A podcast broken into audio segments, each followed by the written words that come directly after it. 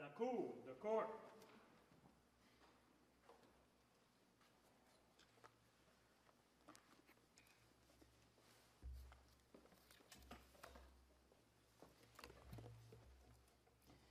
Bonjour. Euh, veuillez vous asseoir. Please be seated.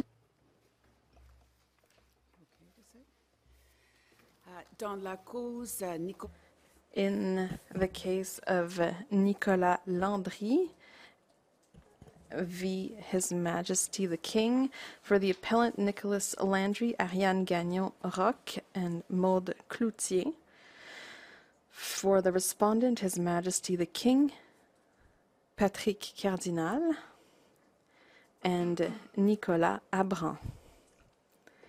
Please be advised that there is a publication ban in place in this case issued by the Court of Quebec. Ms. Gagnon Roch.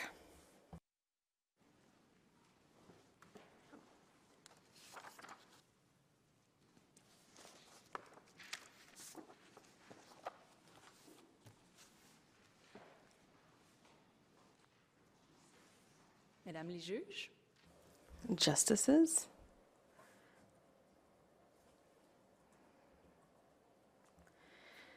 I will begin by inviting you to briefly leave the world of the law and transport yourselves to the world of sales. And I will take on the role of a salesperson. So let's say that I'm selling cars. And this morning, I absolutely want to sell you a red car. And I want to sell you a red car so very much that I've decided to tell a lie to convince you to buy this red car. And to convince you, I will tell you a lie that a specialized magazine has said that this specific car is the best car that there is, the most, the safest, the most durable, etc. Now, if I tell this lie to each of you, it will not have the same effect on each of you. Justice O'Bonsawin, while I'm telling you this lie, you're thinking of something else.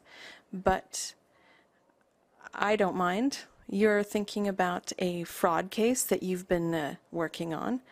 And as a consequence, you don't even really consider buying the car. Justice Côté, you politely listen to me. Inaudible. I don't doubt it. You listen politely, but you have no intention of buying the car. You're not even tempted. Justice Karakatsanis, you are a subscriber of the specialized magazine that I'm mentioning, and you're not fooled. You know perfectly well that I'm telling you a lie, and consequently, you have no intention of buying the car. Justice Kasirer, you have seen this beautiful red car, and as soon as you set eyes on it, your heart went out and you were charmed by its beautiful color. So whether it's the best car, the most durable car, the most reliable, or or uh, most uh, technically interesting car, you don't really care about that. You're interested in its beautiful color. Justice Moreau, you buy the car because it uh, was uh, assessed as being one of the best cars. So you rely on the lie that I told you. Are you all the victims of fraud? According to the majority of the Court of Appeal, the answer is yes, because my misrepresentations endanger your assets because my misrepresentation could influence you. That is uh, what Justice Cournoyer says. Question. Attempted fraud if we're not the victims of fraud in your example. Answer. Yes, absolutely. That's what I indicate in my conclusion. The question before us today is whether there was deprivation, so harm or risk of harm. If you conclude that there was not deprivation, then you can conclude that there was an attempted fraud because there's a dishonest act according to the conclusions of fact of the trial judge. Question So you're renouncing your main conclusion in paragraph 101 where you are asking for an acquittal? Answer Yes, that is correct. The decision that I believe you should render is to substitute the uh, verdict for a verdict of attempted fraud. Question What do you say to the Crown's argument that Justice Cotnam should have dismissed the appeal and substitute attempted fraud? Answer I think that is uh, correct. With all due respect to Justice Cotnam, to the extent that she substitutes a verdict, the correct decision would be attempted fraud. Question. Okay. And if we do take uh, that path, if we do say that Justice Cotnam was justified in substituting the verdict for attempted fraud, then should we dismiss the appeal or what do you suggest? Answer. In my opinion, you should dismiss the appeal and substitute the verdict for attempted fraud and send this back to the courts. Question Unless we determine that Justice Cotnam's uh, suggested conclusion is appropriate? Answer Yes, that's what I say in my conclusion. But of course, the question of imprisonment should be debated because at the time it wasn't uh, an option. Question Can we take that route? Answer yes. Question So, if so, first of all, you set aside your conclusions in 101 and you would like us to confirm Justice Cotnam's conclusions in other words, substitute a verdict of attempted fraud, and to do so, this court would have to dismiss the appeal in order to substitute a verdict of attempted fraud. Do exactly what you believe Justice Cotnam should have done. Is that correct? Answer yes. Question inaudible. Answer. What I'm asking for is that you follow what Justice Cotnam suggested. But if you cho- choose not to do so, I think you should send this back to the court, the trial court, because the prison term for attempted fraud is not the same as for fraud itself. The gravity of the crime is different. Thank you. So, to continue, if you don't intervene in the Court of Appeal decision, then all of the misrepresentations will constitute fraud in the future because there will always be a theoretical possibility that there will be deprivation. It's what the judge called a period of vulnerability.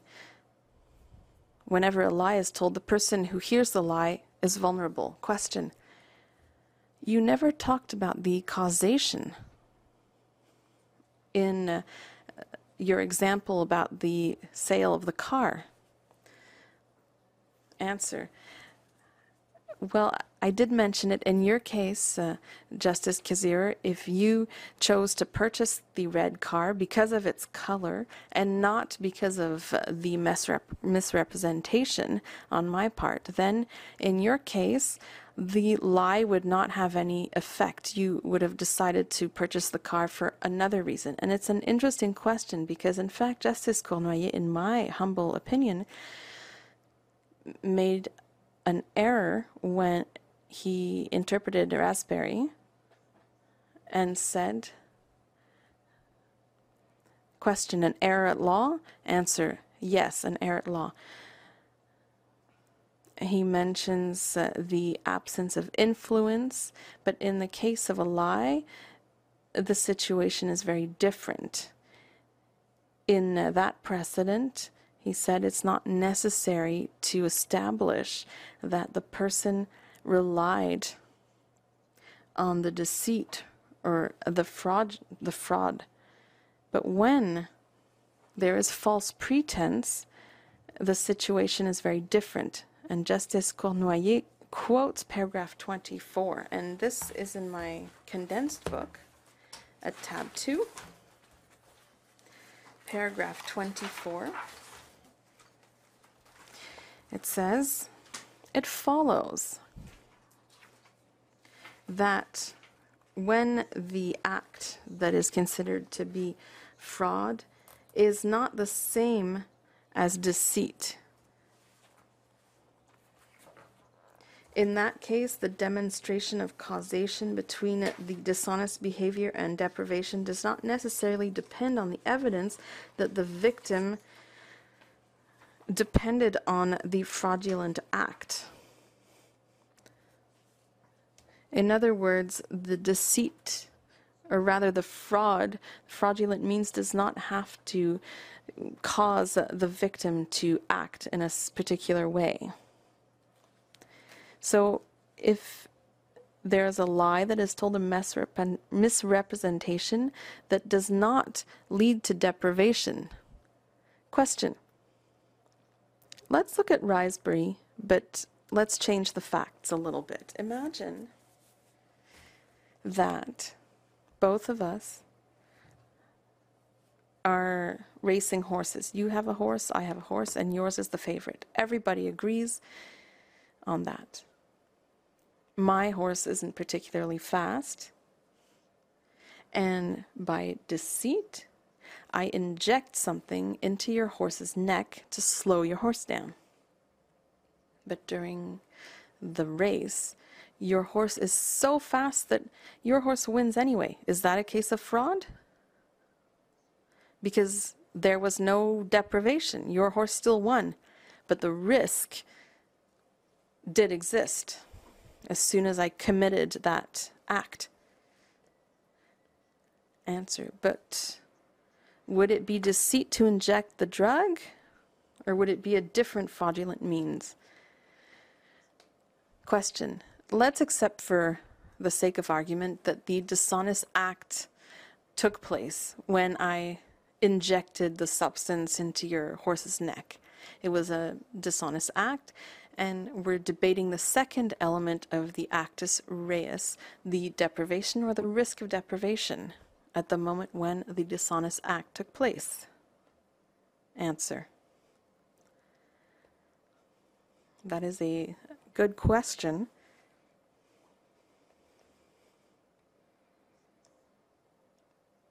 But I think that things are a little different in this case because there was never a risk.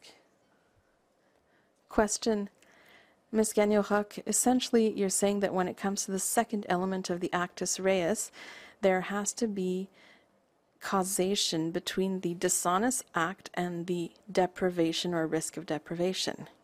In the example of the car salesman, you say, yes, there was a dishonest act, but there is no causation because it didn't influence some of us. In the case of your client, what I understand in your paragraph 43 is that you say, regardless of uh, the dishonest act, it had no influence on the outcome. Answer I say two things, Justice Côté. If we look at the material element of the fraud, yes, it, we said it was important to recognize that there is a, a lie. But then, if we follow logically, we must ask whether there is deprivation. And deprivation, the material component, it, it decomposes into two elements. There is harm or risk of harm, which we can summarize as a devalorization of assets, and then there is the legal issue. But logically, in the reflection that I'm suggesting you should do, the first question that you should ask yourselves is there, whether there is deprivation. There is a dishonest act, that is not at issue here.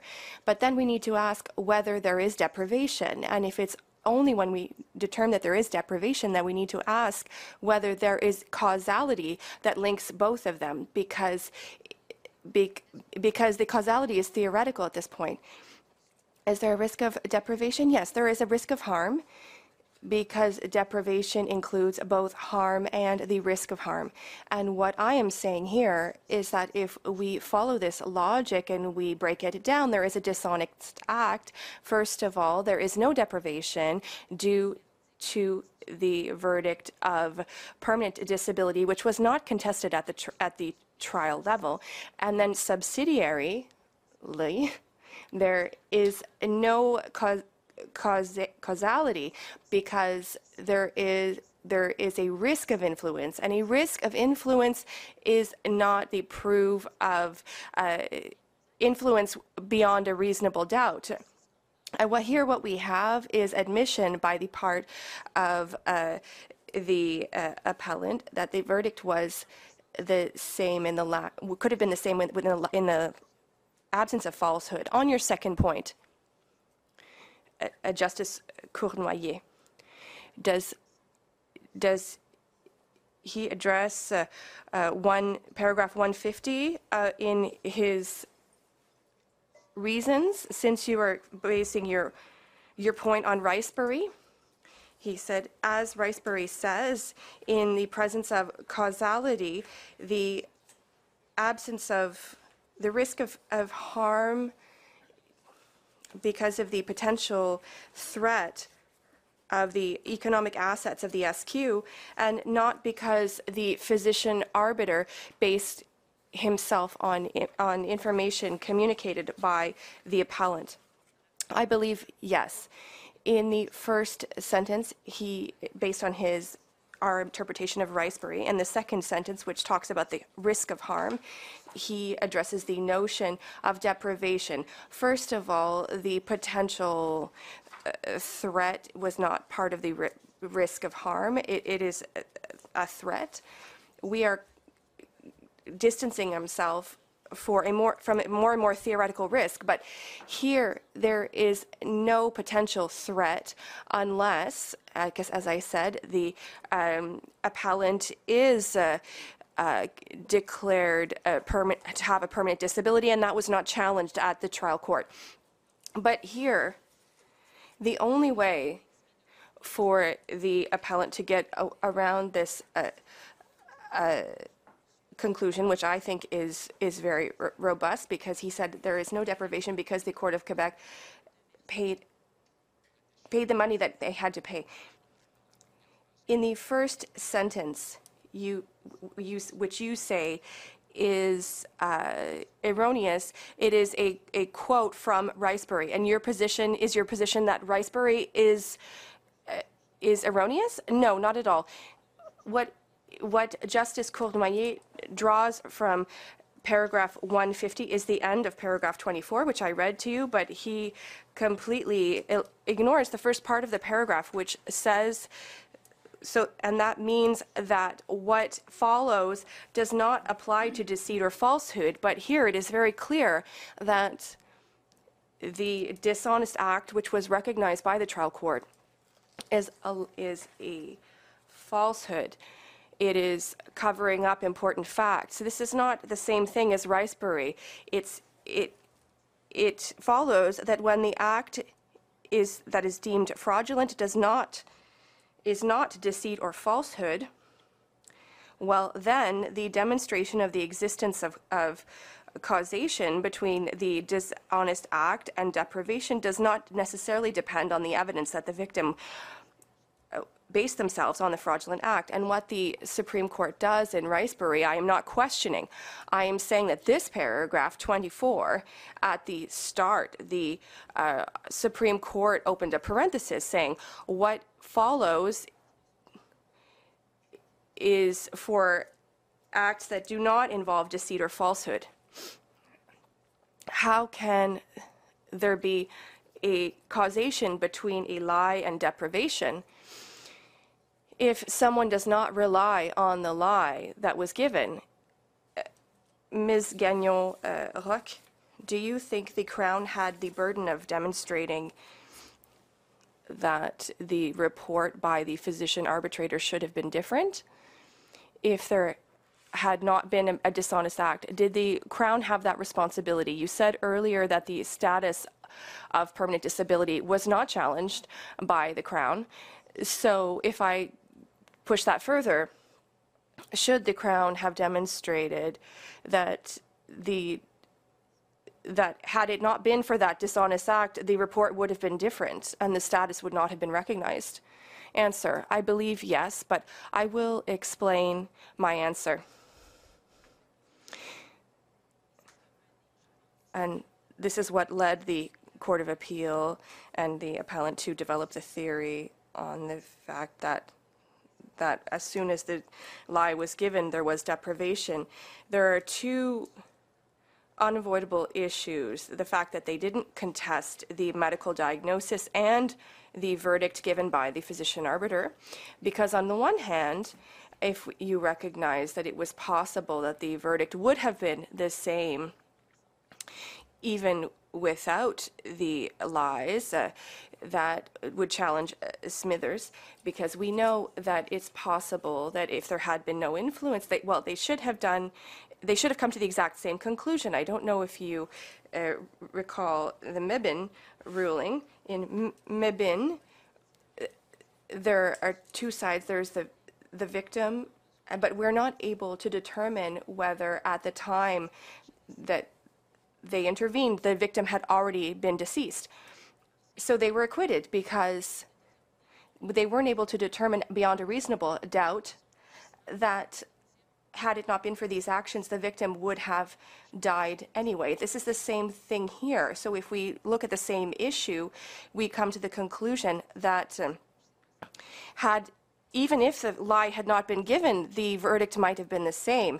So we are not able to establish causation between the lie and the verdict and beyond a reasonable doubt. That is one of the issues that uh, the other issue is that uh, if we think that we need to assess the deprivation at at the moment where the um, the victim engaged in some conduct like the uh, ruling by the BC Court of Appeal, at that time, we would see that the verdict, in, in that it is, when it is uncontested, is rec- it's recognized, but it has always existed. So the uh, the precondition, he did not become. Uh, he did not just become unfit for work on the day of the report. He was already uh, the, the, the prior conditions, the existence of this uh, disability was present when the when the uh, appellant lied, regardless of the way he proceeded to uh, obtain the recognition of his right. He had he was entitled to his permanent disability benefits.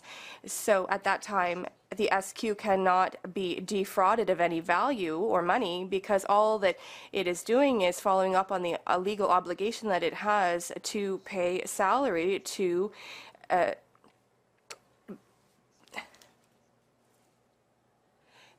there were two problems when they decided not to contest the medical, but particularly the verdict of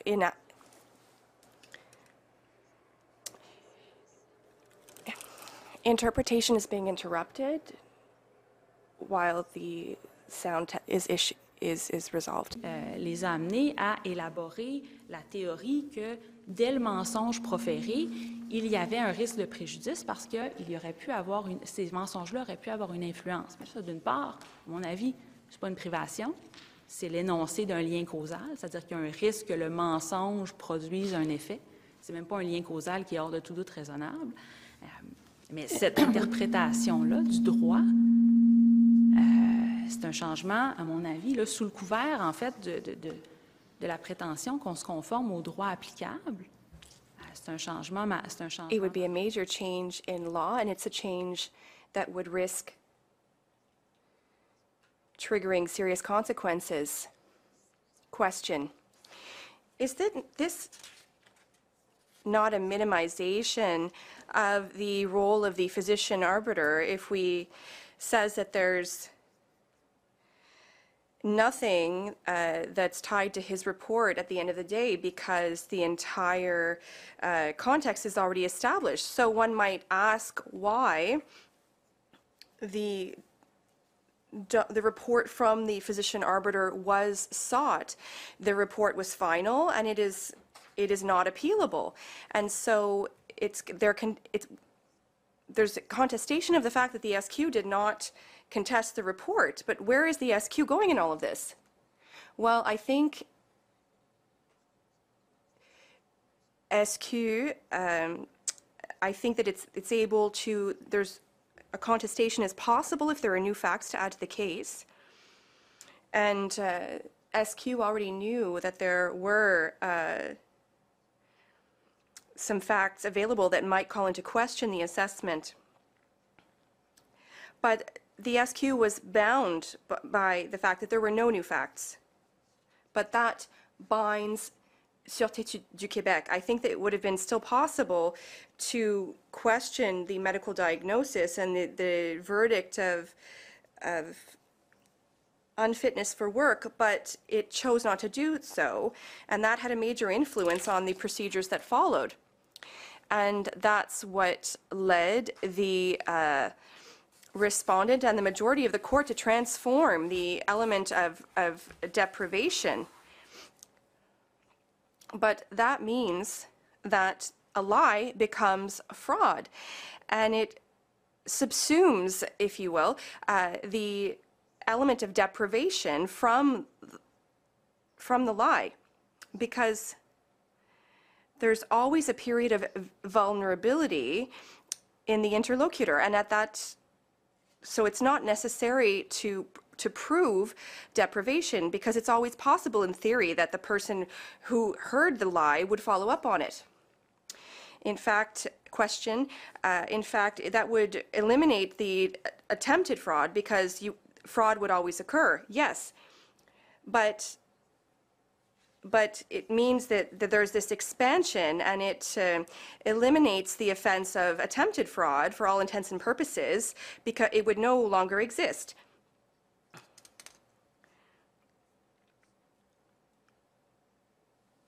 Question. And your colleagues will tell us that Shrang essentially is incompatible with Holland with all of this uh, movement in the, in the case law, which enshrines the risk.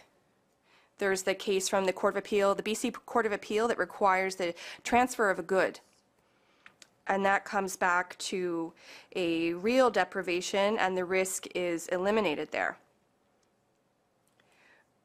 Answer, with um, respect for my colleagues, I, I really disagree. In fact, if you look at the case law from your court in the last 30 years, uh, and I demonstrated that in, in our brief, in all cases, whether they were Holland, Theroux, Riesberry, which is difficult to reconcile because it's not talking about a lie. But if we look at La Roche from the uh, from our court of appeal, on which the judges are basing themselves, in all cases, the victim was involved in the conduct. It transferred. They transferred a good in the Theroux ruling, for example, where Mr. Theroux made uh, comments that were uh, that were untrue about the existence, I believe, of a of a, a guarantee plan. The victims were people who acquired this guarantee, and they were not.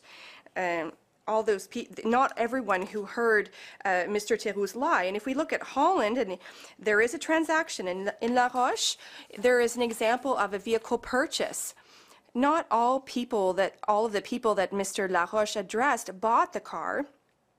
You you see where where he's coming from. So those people who purchased a car, they were defrauded of money, and some people their vehicle was seized as uh, subsequently, and they. Uh, experienced a, a harm or a loss. People who learned that their vehicle was susceptible of being seized but who did not face a seizure, they experienced a risk of harm. And they lived with a Damocles sword above their heads saying that, well, my, my car is worth a certain amount of money, but because it is at risk of being seized at any time, I can't get rid of it. I, am leaving, living with the fear of, of losing it at any time, and that is a risk of harm. There you can talk truly about a, a, a a devaluing of an asset of people who purchased a vehicle. But how can we talk about a, a devalorization of an asset from someone who simply heard a, a, a lie and then didn't follow up on it? That's what the Court of Appeal did what the Court of Appeal did, it said that when we hear a lie, it devalues our assets because who knows what will happen following the lie. That's causing major issues because, and, and I'll wrap up with this imagine and I did this in my brief, imagine that the appellant made the same lie, gave the same lies, but the uh, physician arbiter decided, no, finally, Mr. Landry is fit for returning to work. He's and he returns. He returned to work as his, uh, in his position as as a. Uh, with the SQ. Well, in that case, um, would there still have, the, according to this, the Court of Appeal, there still would have been fraud, and I think that that is not logical. So, so that brings us to the new theory of fraud that is uh, drafted by the Supreme, uh, by the Court of Appeal in this ruling, and I hope that, um, I think that it's ill-founded. Thank you.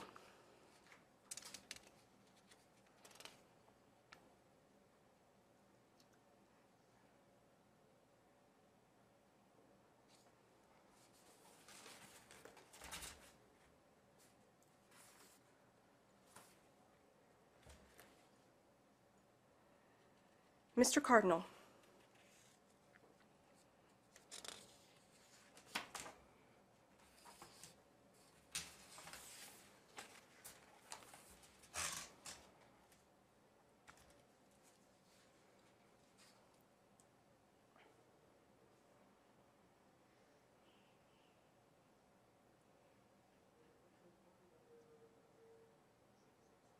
Justices, good morning.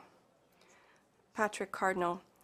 I will address you mainly on the substance of the debate, namely the commission of the offense of fraud and my, the risk of harm. My colleague, uh, Mr. Abron, will uh, focus on why there cannot be an acquittal, and there will be a, a number of comments to address to the court about, about, whether or not they should reject the appeal or welcome the appeal or, or receive the appeal. So I will allow you a bit of time. Uh, I will leave some time from, to Mr. Abron. I think that it is a file that, given the risk of harm, the notion of the risk of prom and the link of the causality uh, mean that we need to focus on the facts of the file. The examples that were given by my colleague about the sale of a vehicle and everything I think that they try to establish a causal link for everything.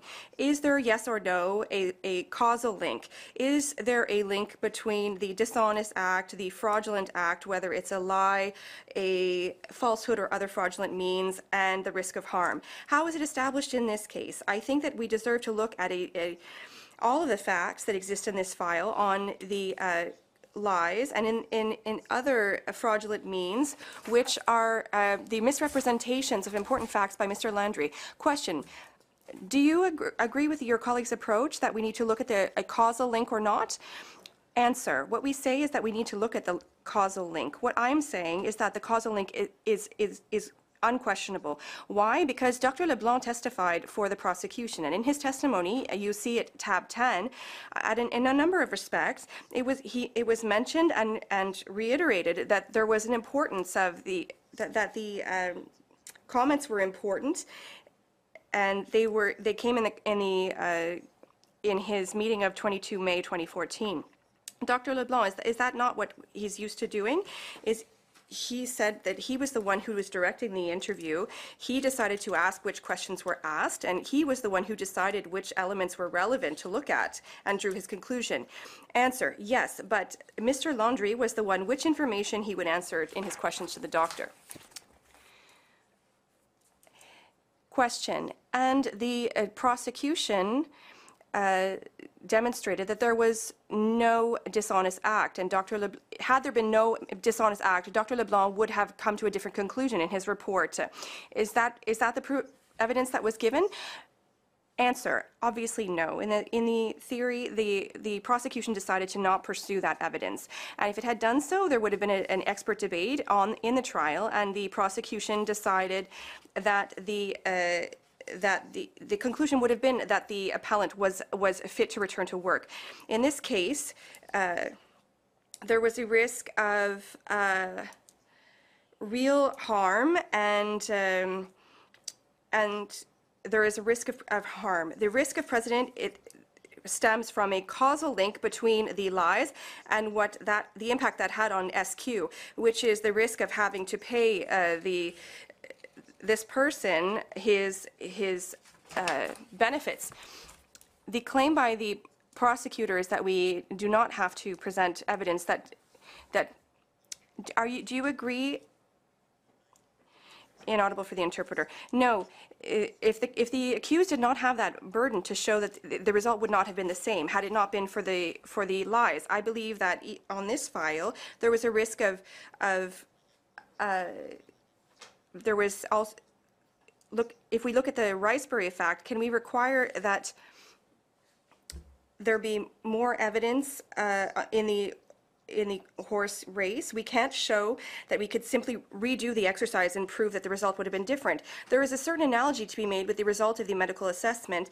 The distinction is that you could imagine a case in which the medical assessment might have resulted in this debate, but we can't determine whether there would have been a different result had he, there not been these lies. Uh, question. Mr. Cardinal, your colleague has invited us to read Riesberry differently. She puts in opposition the paragraph cited by Justice Cournoyer about the existence of a causal link on which, it's in section 20, paragraph 26 of Riesberry, yes. And her reading of paragraph 24, which, according to your colleague, presumes that the analysis would be done differently uh, for lies rather than any other dishonest act. What did you have to say to that? Answer. Two things. First of all, I think that in this case, uh, we are facing both uh, lies and misrepresentation uh, and perhaps other fraudulent means. Second thing is that I think that the comment by the court in paragraph 24 of Riesberry is very uh, focused on the facts of Riesberry. Evidently, in Riesberry, there are no lies, there is only a fraudulent means. Uh, is, does, is there reason to differentiate between the effect of lies, uh, falsehoods, or other fraudulent means? I think that in all these cases, the importance is to focus on the causal link and the proof that was given. Judge Cromwell, Justice Cromwell said, does not depend necessarily on the proof that the victim based themselves on the fraudulent act. What did he mean there? Your colleague seems to say that there is an analysis based on the nature of the fraudulent actor, act in question. Answer. It comes out of Vézina and Côté and Riesberry, and in this file, uh, we are facing some, somewhat of the same situation where the victim itself, namely the SQ, was not uh, influenced by the lies or other fraudulent means of the appellant because it was not part of the uh, medical assessment. It simply had to pay uh, his salary in function of the conclusions by Dr. Leblanc. Question. There were eight points that Dr. Leblanc assessed, exactly. And then it, well, I think there are nuances to be made about this because what we're asking of Dr. Leblanc is to weigh in on the questions concerning fitness for work and essentially uh, his ability to return to work as a police officer. Yes, as a police officer. You will recall that factually, Dr. Leblanc also weighed in within his, within his report on on uh, his ability to to carry out uh, administrative tasks. So there was that aspect that he assessed as well, which is considered by Dr. Leblanc. To come back to your question, Judge Kasirer, Justice Kasirer, rather, in Riesberry, in paragraph 24, the demonstration of the existence of a link does not necessarily depend on the evidence that the victim was founded them, based themselves on the fraudulent act. We are in this type of situation. In Riesberry, the uh, betters did not necessarily bear, bet based on the dishonest act by Mr. Riesberry. The SQ is not necessarily influenced by the uh, lies of the appellant. Dr. Leblanc is, and that comes back to Vézina and Côté, which tells us on page 19 that the victim, him or herself, does not have to be misled. They must be harmed. But I think that it's a concept that applies very well to the case before us because the victim uh, was not misled. It was the decision maker who binds the victim who was misled. The victim was not damaged. If we look at the position of your approach and we adopt the position of the ma- majority of the Court of Appeal, what would be the distinction from now on between fraud and attempted fraud? Answer.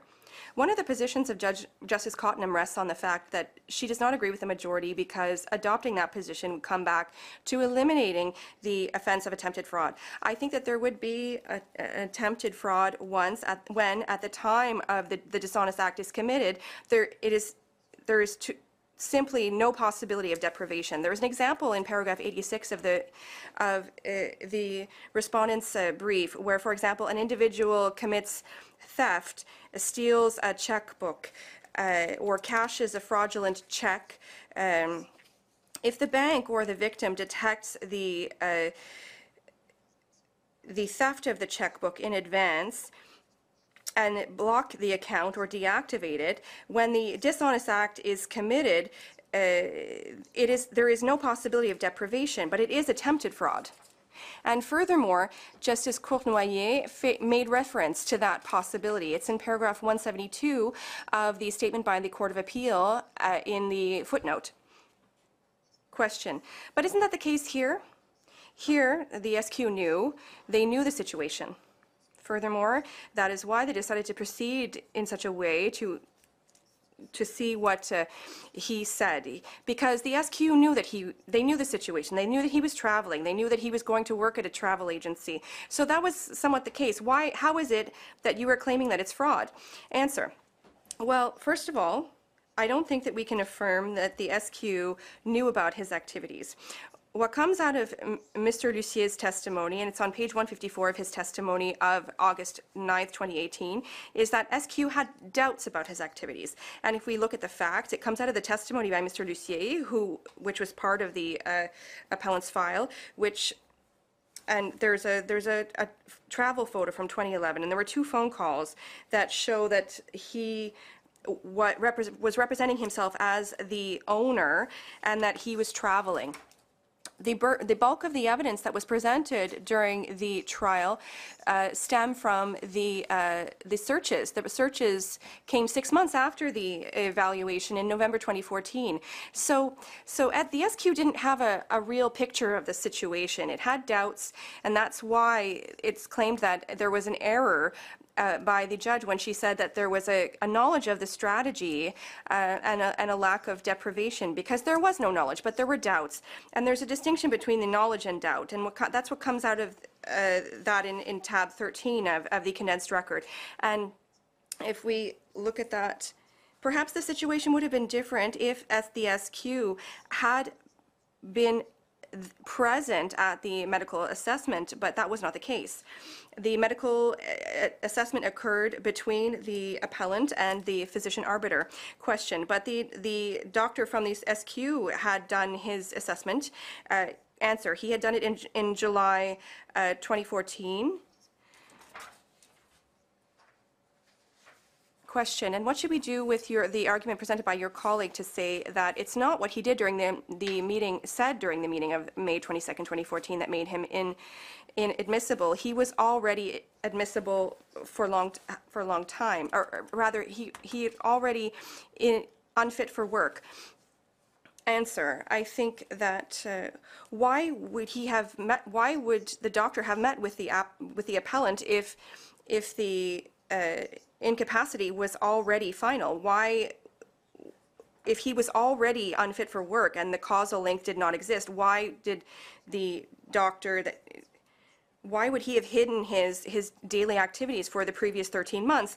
Why did the appellant lie about the nature of his activities if he didn't think that it might have a link to the result of his evaluation. If he was already unfit for work, which we don't know, because what determines full, uh, total and uh, permanent incapacitation is the finality of the report of uh, the sec- 22nd of May. And perhaps to uh, complete your, your thoughts on the, on the attempted fraud, Madame Lacote, I would quote paragraph 172. On paragraph 172 of the statement by the Court of Appeal of Quebec, uh, Justice Cournoyer mentions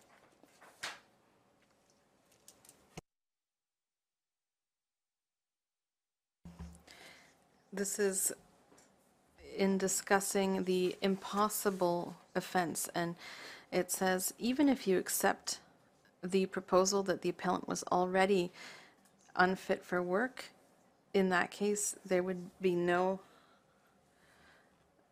attempted fraud. And if you look at the footnote, it says,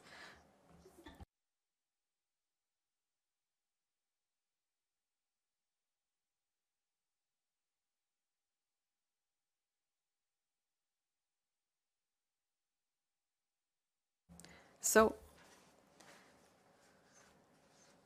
it is remains possible that there could have been attempted fraud if, at the time of the dishonest act, the impossibility of the deprivation is established. Question. Of course, but perhaps to explain the confusion of people who see the attempt evaporate when we enlarged deprivation to risk of deprivation, de facto we reduced the scope of application of attempted attempted fraud. So it's not that attempt the attempt doesn't exist, it's just that its scope of application is reduced. Answer. Yes, and I think that stems from Olan and what followed, but it's also from a choice of the prosecution, and it's uh, distinguished from attempted theft. There's an attempt of theft if the person doesn't succeed to commit the theft. When it comes to fraud, a choice was made following Olan, and it was followed up until recently in Riesberry in 2015. Fraud is uh, criminalized, and in the concept, very concept of fraud, the risk is uh, prohibited. And the goal there is to sanction the dishonest act that means that the victim could, through their own actions, devalue their interests. And so in Zlatic, the court mentions exactly this. Question. Yes, Zlatic, I I understand that is the justification for the risk. Now, time is flying. I'd like to get your answer to my colleague on the Schlang decision. Your friend put forward, and others agree with her, that it would be best to have a middle ground solution rather than eliminating the risk and adding a layer saying you need a transfer from the victim of something that has a value of a good. What do you have to say to that? Answer. I would say two things. First of all, the first point on the ground of appeal, the dishonest act led to the effect. If there must be a transfer of a good, then over the period of time, May 2014 to November, the Sûreté du Québec did pay Mr. Landry's salary, which is why we say that the, the harm is $42,000. So if we apply the test according to the appellant, then what I submit is that we must conclude that there is fraud here. Now, is Shrang justified? I think, as Justice Cournoyer said, if we apply the principles that stem from Olan, then Shrang goes in a different direction. And having insisting on a transfer of assets, as uh, it says in Trang, means that you are insisting on evidence of a real harm. Question. So even if we accept Trang, it doesn't help the appellant. You argue the same thing as uh, Justice Cournoyer saying Schrang is incompatible with Olan, etc. Answer. Yes. And to illustrate the the lack of compatibility compatibility compatibility with Schrang, if you look at paragraph 42, you'll see that if there's there's an argument that doesn't make sense. The victim was deprived, whether it was for a long period of time or a short period of time. Question. You say that uh, the appellant received $42,000 between May and October, correct? Yes, and the and Dr. Leblanc's report was uh, presented in June, correct? Yes. Then why did you continue to pay after the report? Answer, because uh, the SQ wasn't aware of the evidence. It was uh, following the suspension of Mr. Landry.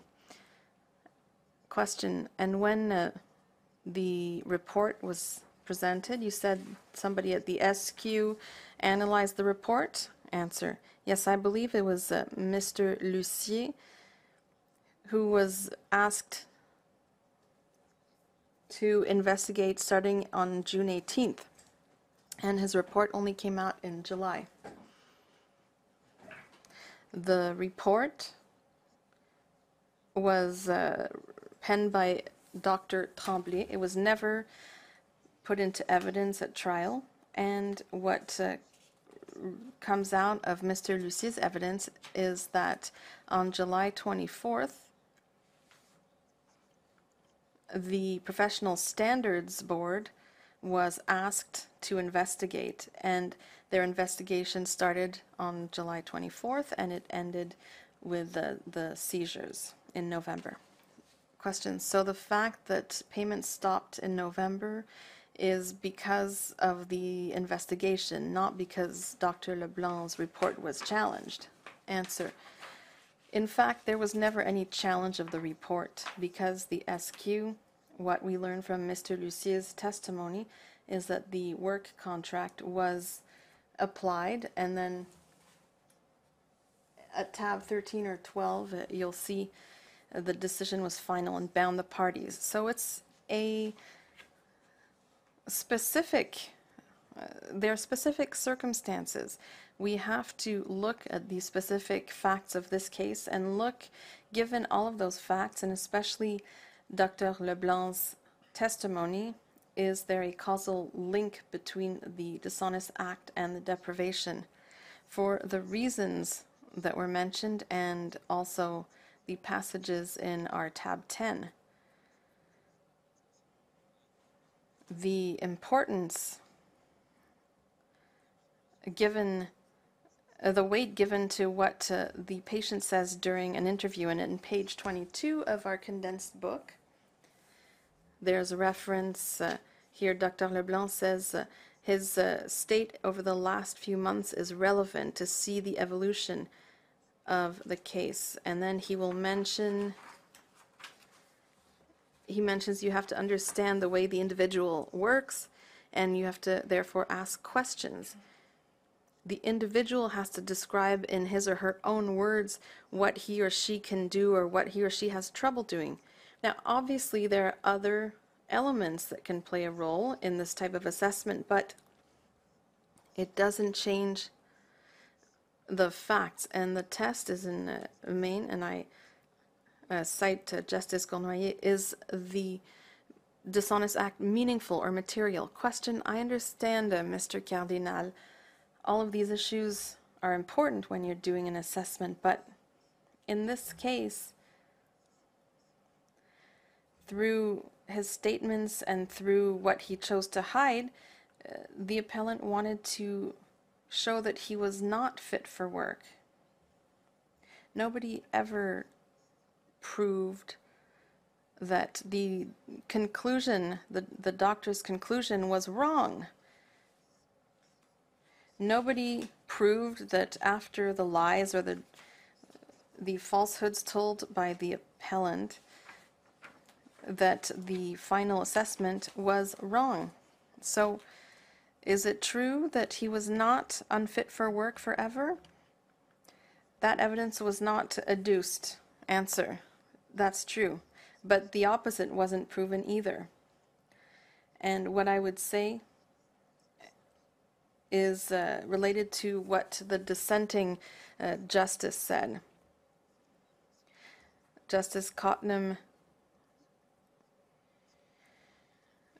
founded her conclusion of the absence of deprivation on a couple of things. On the fact that there is no risk of prejudice because the appellant was always uh, unfit and there was no risk, no possibility that Dr. Leblanc would conclude otherwise. That evidence was never presented at trial. Nobody proved that without the lies, Mr. Landry would have been considered fit for work. So, no matter what was said to Dr. Leblanc, would the result have been different? And as uh, it says in uh, paragraph 171 of the decision, this is irrelevant to determining the appellant's uh, culpability. Unless the court has any other questions, uh, I will let my friend take over.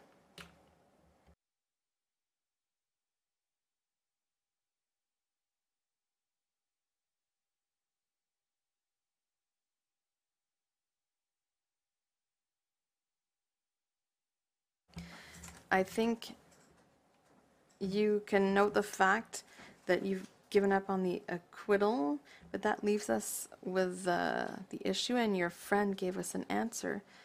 If do I understand from your position that Justice Cotnam should have dismissed the appeal and substituted a verdict of attempted fraud?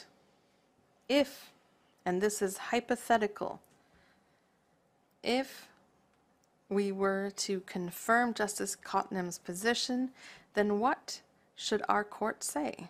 Answer, that's exactly what I wanted to discuss because despite my friend's admission, uh, here's the situation. The reason why we say Justice Cotnam uh, made an error is that the only power to do this is in 686.3, which leads us to 686.1bi. Under that scheme, the only way you can substitute a Court of Appeal verdict is by dismissing the appeal.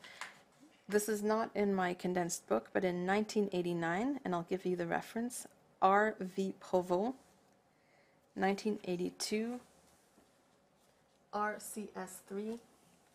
This court at page 19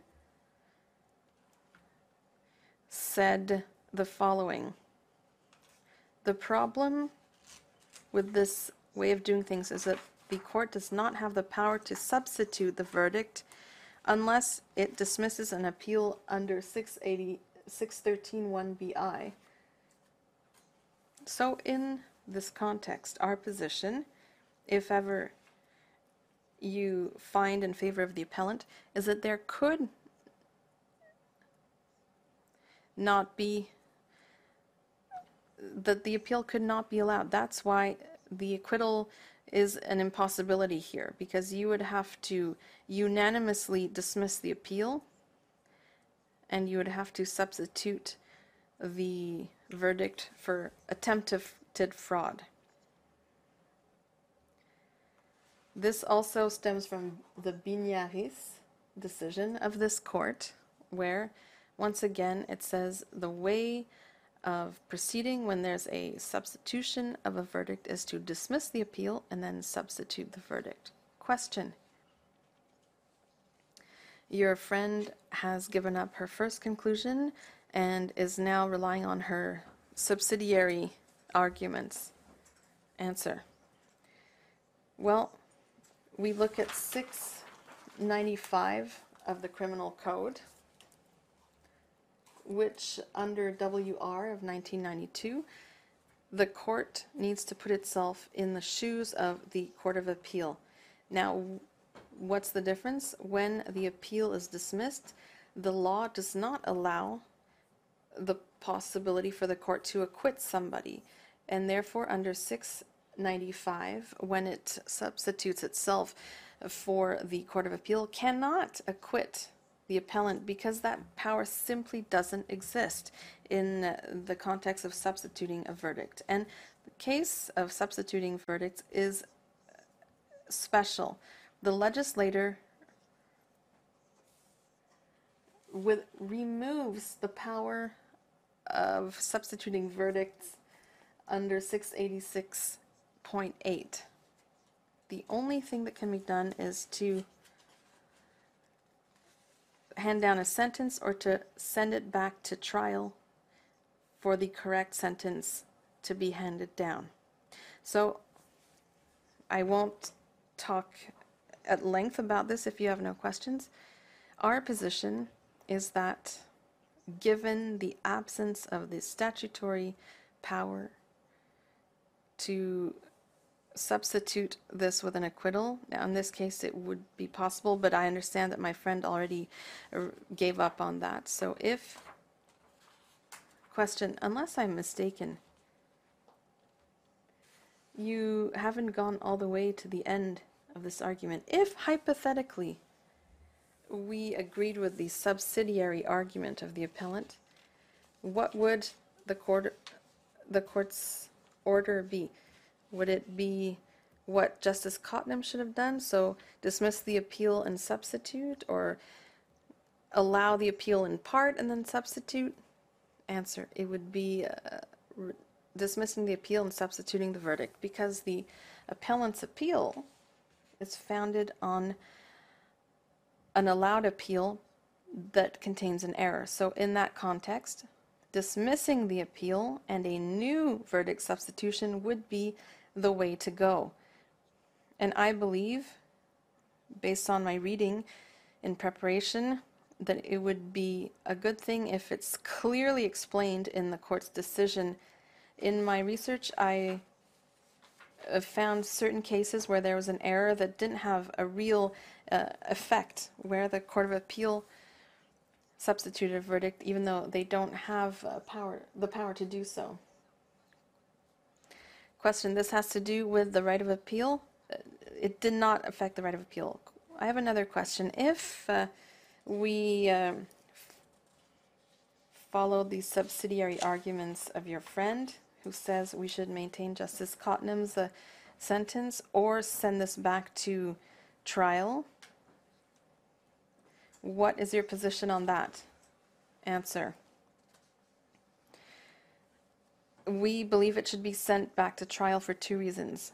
First of all, because stays were not available at that time, and so they were not discussed by the parties. We believe it would be beneficial for there to be a full debate on that issue. And secondly, when there's a decision taken when it comes to the sentence, because there was no argument of real harm, but only risk of harm, the only difference is the crime of attempted fraud or fraud.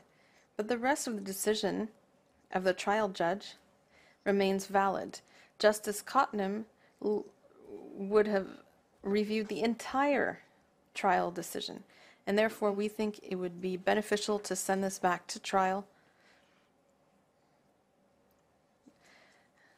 Your time is is uh, up. Thank you very much. Thank you. Reply.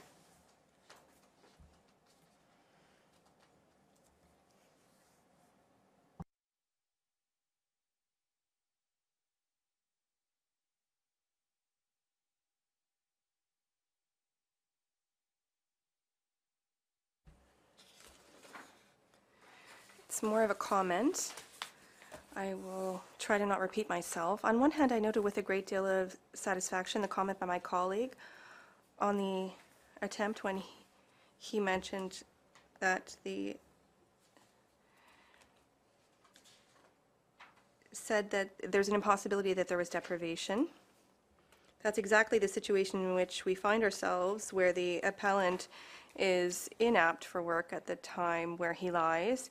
He has an entitlement which will be recognized uh, at a later date, but it exists already. That, that is our case. It is a case of, of attempted fraud, the case that is before us. A Second comment, on the testimony by Dr. LeBlanc about the importance of comments that the appellant made, because obviously I have read the file, and what he said was, well, everything is important, including the comments by the appellant. But what you must not lose from sight in all of this, and I, I think we are justified to base ourselves on the comments that the uh, prosecutor made and about the th- theory that the prosecution put forth in the court. That namely, that even if Dr. LeBlanc mentioned that everything is por- important, it's possible that even if Mr. Landry had been honest, even if there had not been, even if he had not lied on which the def- defense is based, he has the right there was a failure in the testimony by Dr. LeBlanc on the matter, and he's saying, yes, it is, he said it was important, but we're telling you that even if it hadn't occurred, the, the verdict would have been unchanged. So I am focused on that comment uh, to tell you that the causal link has not been demonstrated beyond a reasonable doubt. What we demonstrated, at best, is a possibility of a causal link, but that is not sufficient in criminal law. Question. Do you have a comment to respond to Mr. Cardinal? He made another, a different reading of Riesberry than you did. In the infamous uh, paragraphs 24 and 26, he highlighted, among others, the presence of uh, misrepresentations on the file. He doesn't see any issue, and in any case, if I correctly understood, he sees, he thinks that you're reading paragraph 24 too broadly. Answer, obviously, we have a very different reading of the paragraph. Well, there is paragraph 23 and paragraph 24. I didn't refer to paragraph 23 where we talk about uh, uh, misrepresentation or in the fa, of the facts.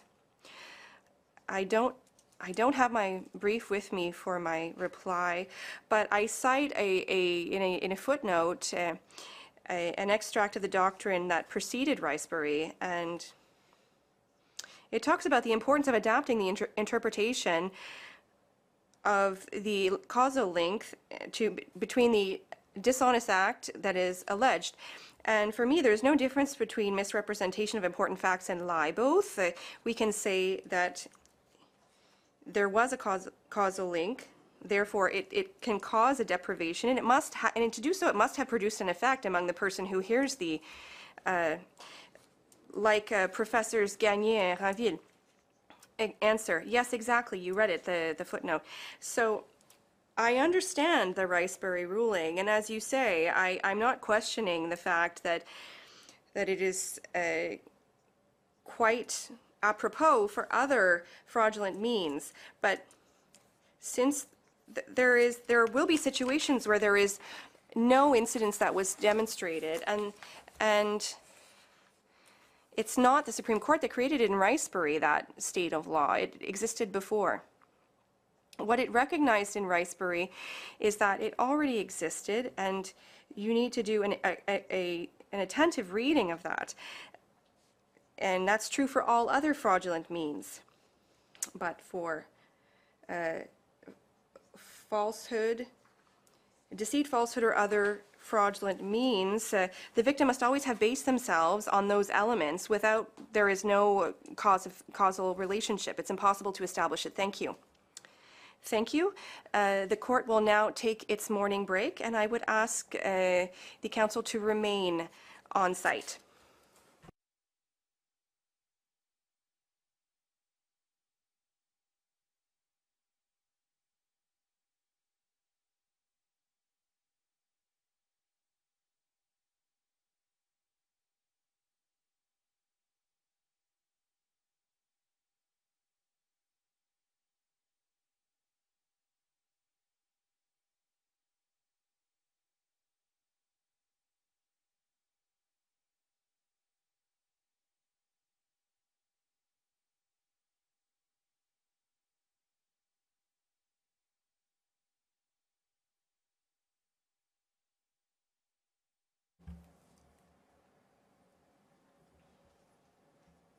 Thank you. Please be seated.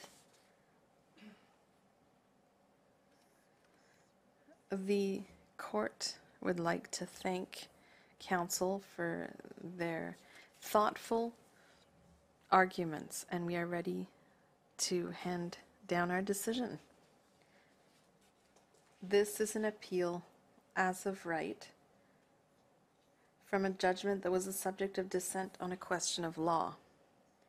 In this case, the majority of the Quebec Court of Appeal upheld the fraud conviction, and the dissenting judge would have substituted a verdict of attempted fraud for that verdict. There is therefore a disagreement which affects the result within the meaning of D'Amico. The majority of the court is of the view that the appeal should be dismissed substantially for the reasons of the majority of the Court of Appeal. Justice Côté, for her part, would have allowed the appeal in part to substitute an attempted fraud conviction for the fraud conviction, substantially for the reasons of Justice Cotnam, and would have remitted the matter to the trial court for sentencing. Therefore, the appeal is dismissed.